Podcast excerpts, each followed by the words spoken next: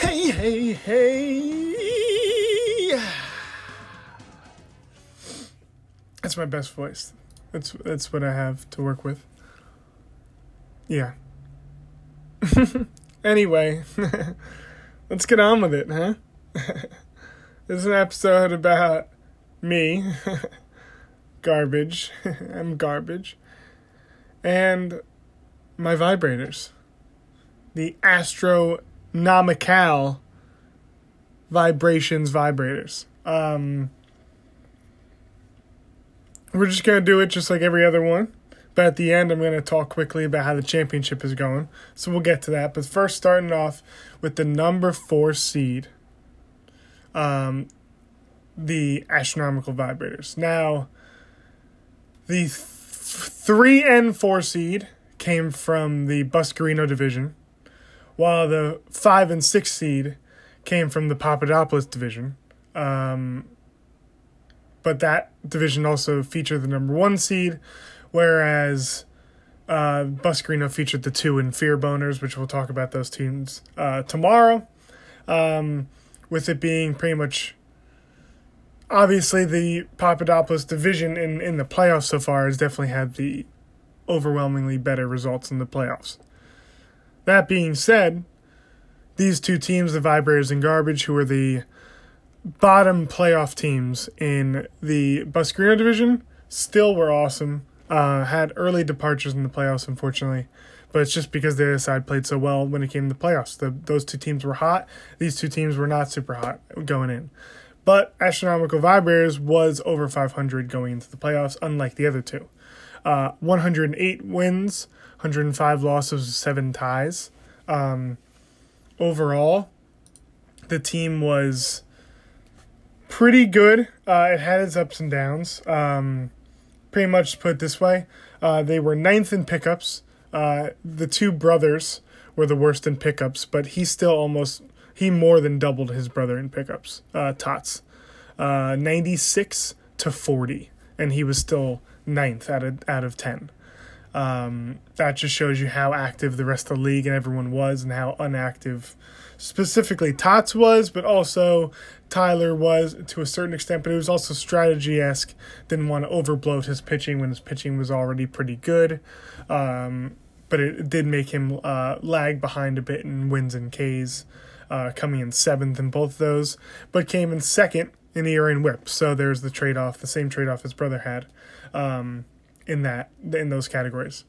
Um, overall, if you look at the schedule for the Vibrators, their start was average. Started off off the bat, two straight ties against his brother and Fear Boners. Um, then loses to Iron Dome. So yeah, technically you're you know a half a game back because it's five four one lost Iron Dome there, but then he beats me six three one, uh, and then loses another four six, but wins seven three. So th- he was pretty much stalemating there, and this is actually going to be be a trend that you see in Vibrators season. Um, they had a hard time ever following big wins with either even just stalemating or more big wins. It was always instead. Um, losses normally pretty big. So just for an example, gets a 7-3 win, gets a 5-5 tie. So that slightly breaks what I'm talking about, but then goes on to do lose 4-6 and then lose 6-3-1, which perfectly effectively cancels out the 7-3 he just got. But then he comes back with a 7-2. Right? So now he just pushed himself back to about even, maybe a little bit below. 7 2 1 pushes him nicely above, and that's a big win against his brother. Loses 2 8 to Fear Boners right? And then even worse, loses two three seven matchups right after that. So the streakiness in this team was really rough. Uh, they were just really up and down too often. More down, especially when you get to the middle, with a three six loss, a two eight loss, and two three seven losses. That was like the rough patch. But then he had this big streak towards the end. Um, I'd say overall a strong end to the season um, with a 6 4 win against playoff Roy, uh, Playboy. Uh, a 9 1 win against the show. He, he was part of the show's uh, slipping at the end of the season. He took advantage. And a huge win against KFC as well, 7 1 2. Um, only one loss in two straight match. I mean, only two losses total in two straight matchups, while adding on 16 wins and two ties. Um, that's massive. But then what does he do? Classic. This this was what pushed him out of potentially being above me in seeding, and almost pushing him into a sketchy spot of even making the playoffs at all. He got 10 0'd by Skankies. I know Skankies are a very good team. You can't let yourself get 10 0'd, especially after you just went on a streak. But then he comes back against me and wins 7 3. So it's just like so up and down with this team. He ended off the season against Tots, his brother. Uh, pretty, he, I'm pretty much he manhandled his brother over the season. Yeah, 7 3, 7 2 1, and then a tie. So yeah, he definitely did. But he ended the season with a 7 3 against uh, his brother Tots and uh, ended up pushing into the playoffs with just above a 500 record, uh, unfortunately losing very quickly. Um, I believe that was to Playboy Roy, uh, 6 4, if I'm not mistaken. Um, when you look at the roster in general, the prominent players, uh, Grandal was really bad for him in the early season, then started to pick up, got hurt, dropped him, picked him back up when he became active, and he's been pretty good. But if you're really talking about like the big boppers in this team, uh, you're talking Matt Olson. Um, 270 average is fantastic for a slugger who's had 38 homers, uh, 110 RBIs, 100 runs, so 100 100 guy. Uh, not really stolen base guy at all, but he did was able to contribute four. But whatever, he's a great four category guy. Um, Bregman was hurt for most of the season, and so is Corey Seager. But both guys are in the 50s in the middle, which means say they were to play the full season, um, you know that's 100 100 as well. Uh, but they weren't able to, which really stinks. Those injuries really bogged them down. They were in the mid teens in homers, great averages, uh, just and with the runs and RBIs right there with what you should be at. Um, and they weren't able to stay healthy. A good pickup that they had was Jonathan India, someone I actually dropped at a moment. He picked him up and ended up doing pretty well, almost 100 runs, 270 average. Uh, Bogaerts, super hot start. He never even particularly, I would say, ever did particularly bad, but he did end up with only like 88 and 80. So, not awesome um, considering what he was doing. It looked like he was on pace to be right there with like Olson and counting stats. Um, and almost the 300 average. So, the, I'd say this team's biggest disappointment pick was Christian Yelich the amount of draft capital put into him, and he just really went back to being more of an average player. Uh, does I'm not sure where the MVP Yelich is, um, but it's not there at the moment. Kyle Tucker was a good trade for them, almost 30 homers, almost a four five category type player. And then lastly, Yordan Alvarez, great pick. I dumped him because he did so bad for me in the uh, 60 game season, but looks like I was wrong. The dude still got it. Not surprising. Uh, but then here's the big part. You talked about the pitching. Uh, they got probably the best value ever in Freddie Peralta. Oh my God. Freddie Peralta had a fantastic season. Only 144 innings pitched, but almost 200 Ks, 10, 10 wins, 280 ERA, under one whip. Awesome player. Um, the saves for this team were really inconsistent. They ended up coming in sixth, but they would just cycle closers in and out uh, switching uh, all the time because of facts like um, like they had their players like lose their um, lose their role, stuff like that. Uh, but they hung in there and still got sixth in saves, and that's something impressive at, at all. Um, Tyler Mahle was really nice, over 200 Ks, had a really great season, surprised the hell out of me. Um, Cal Quantrill was also pretty good, who he picked up off free agency. Um, you know, he had some guys, um, Lance Lynn, obviously, um, but it's just it wasn't consistent enough uh, in the pitching department to, I mean, in the hitting department all the time to be winning matchups when the pitching was only normally winning two categories, maybe three. Um, so he wasn't able to often grab big wins, and if the hitting was not coming around, uh, it was big losses, which is what exactly, unfortunately, we saw. Um, now, just talk quickly about what I said them in the draft. I ranked them fourth out of everybody, which is exactly where they finished. Um, said top hitters were Yelich. Wrong, unfortunately. It was definitely not Yelich. It was more Olson, would probably be the number one. Number two, I put Bogaerts. Eh, you'd probably put Alvarez. I, I wouldn't put Bogaerts, and I, I I'd want to put Tucker as the third for this team, uh, because Tucker does has done so well, but they didn't have him all year, um, so I'd maybe put Bogaerts after that. But I, either way, still some pretty good top end talent. And I said have a nice blend of average speed and pop from many different areas of the team. Yeah, for the most part. Um, there wasn't a, enough speed, I would say. The speed ended up faltering because they came in eighth in stolen bases overall. But definitely the pop and average, like, uh, put together was pretty good. Although the pop and homers wasn't as good, the RBI total was great with third in the league and the average being middle of the league. I'd say for the most part true, maybe a little bit off. Um, nobody blows you away in speed, but they have a lot of guys that can do some stuff in the base, pa- base pads. okay, not not so right. Um, last but not least, sure, some guys hit for low average, but other guys can really hit for average. Uh, it looks like this team did finish in the middle, so I guess I'll give myself that one a little. They ended up picking up McCutchen who batted only 220. But then, like I said, like he had some other guys who really could hit for average. Yelich obviously didn't hit for good enough uh, for a while there, especially Grandal did not hit for good enough. So, and then there's other guys like Olson, who was like, like a good sustainable average. Corey Seager with the 300, Bogaerts with the 300. So, okay, sure. But other, um, it's it's either going to be one or the other for astronomical vibrators. This team largely thrives picking each other up on their deficiencies, which to a certain extent is true because some guys just were not big sluggers and other sluggers had to take it over, and that's why they ended up not being super high in homers.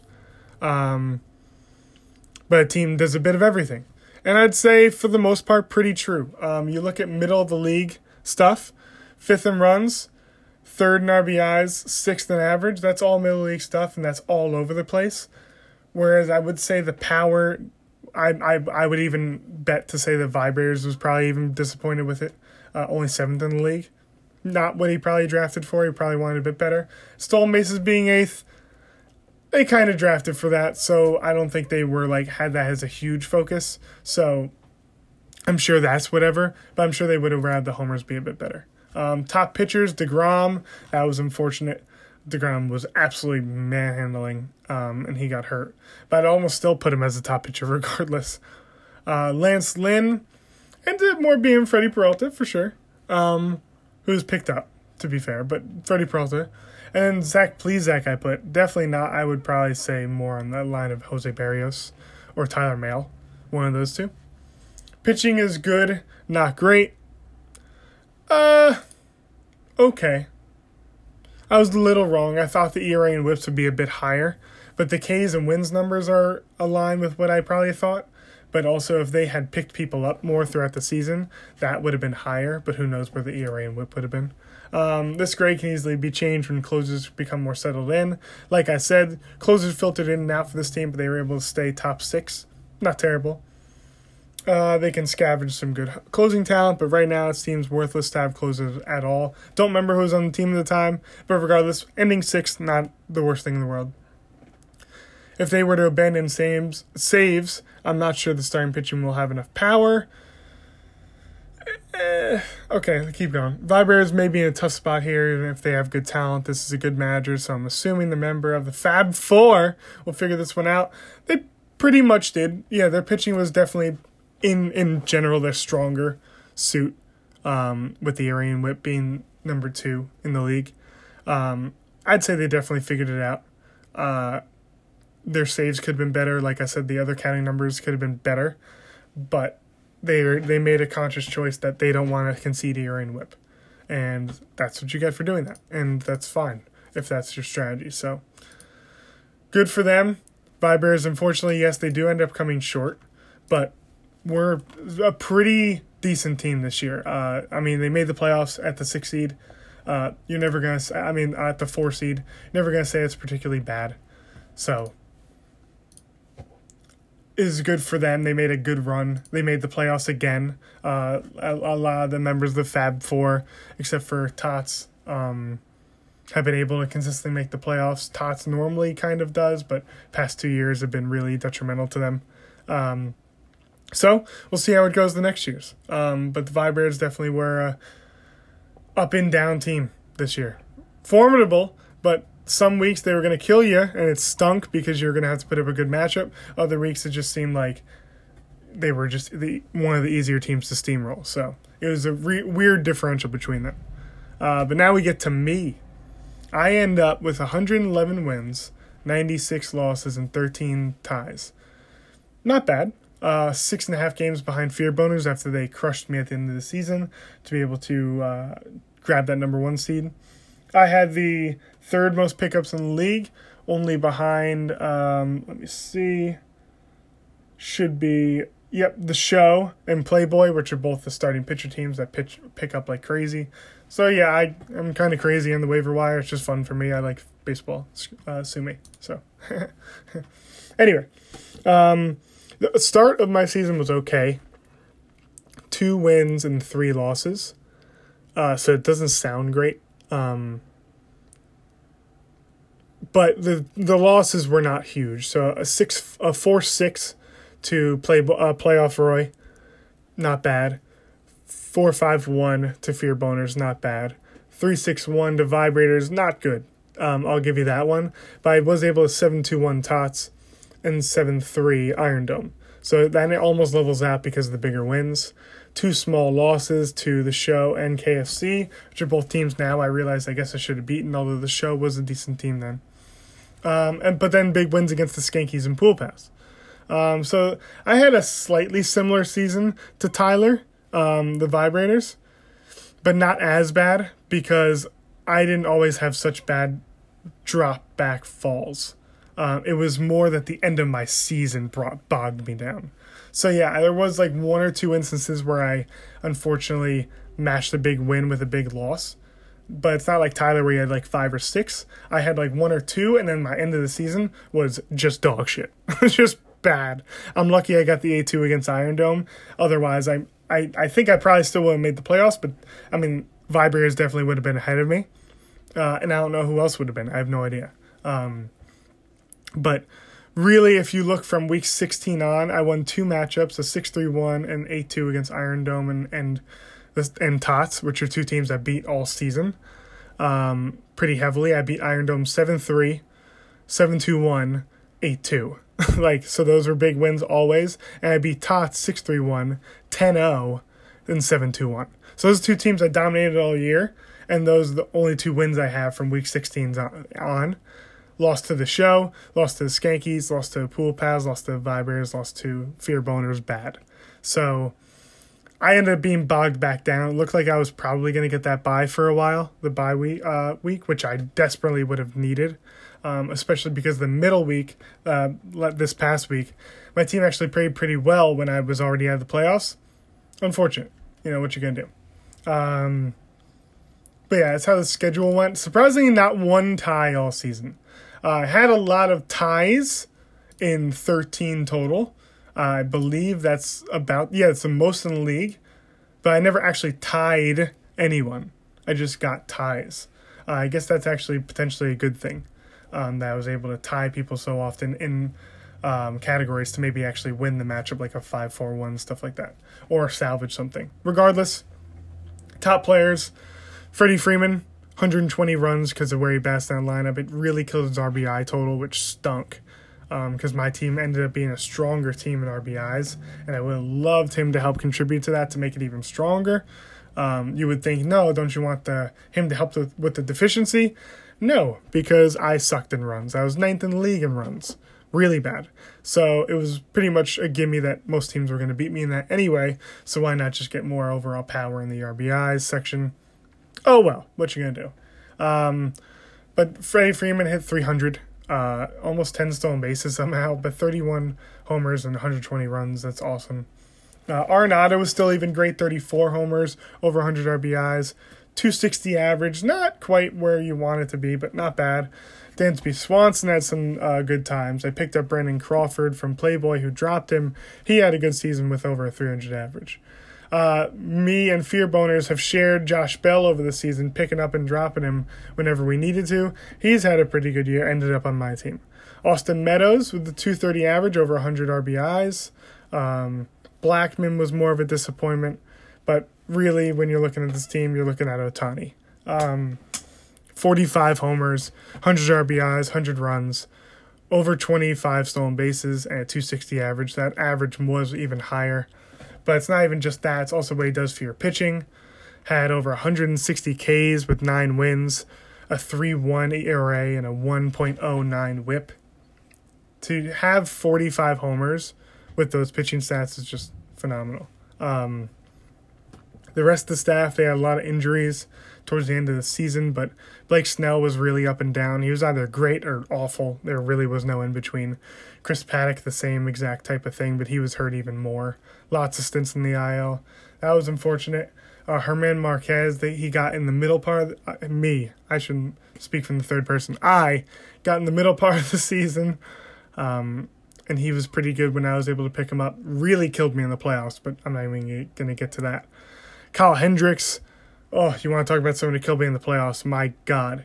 Um, I ended up having like a 9 ERA in the playoffs somehow after having fifth and fifth in ERA and whip all year with first in wins and saves. Don't know how that happened. Whatever. Don't even want to talk about it. But Kyle Hendricks just had a bad year, um, especially towards the end of the season. He was doing really well in the middle um, and ended up looking like normal Kyle Hendricks. That faltered. Um, Alex Wood was a good little pickup. Um, was able to always post pretty good numbers, but uh, Carlos Rodon was amazing. Under one whip with a 2 3 ERA.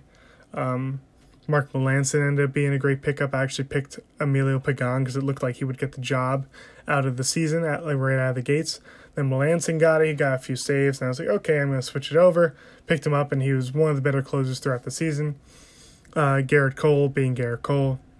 Not exactly what you were hoping when you picked Gerrit Cole, but not awful. And Jake McGee ended up being a great pick, too. There was a lot of times where I was worried that uh, Trevor Rogers was going to take his job, and he didn't. So that was great. Um, I projected myself third overall.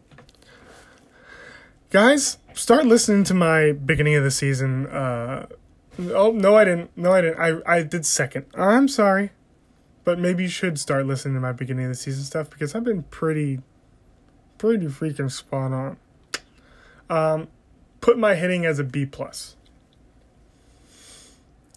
Mm. Eh. Eh.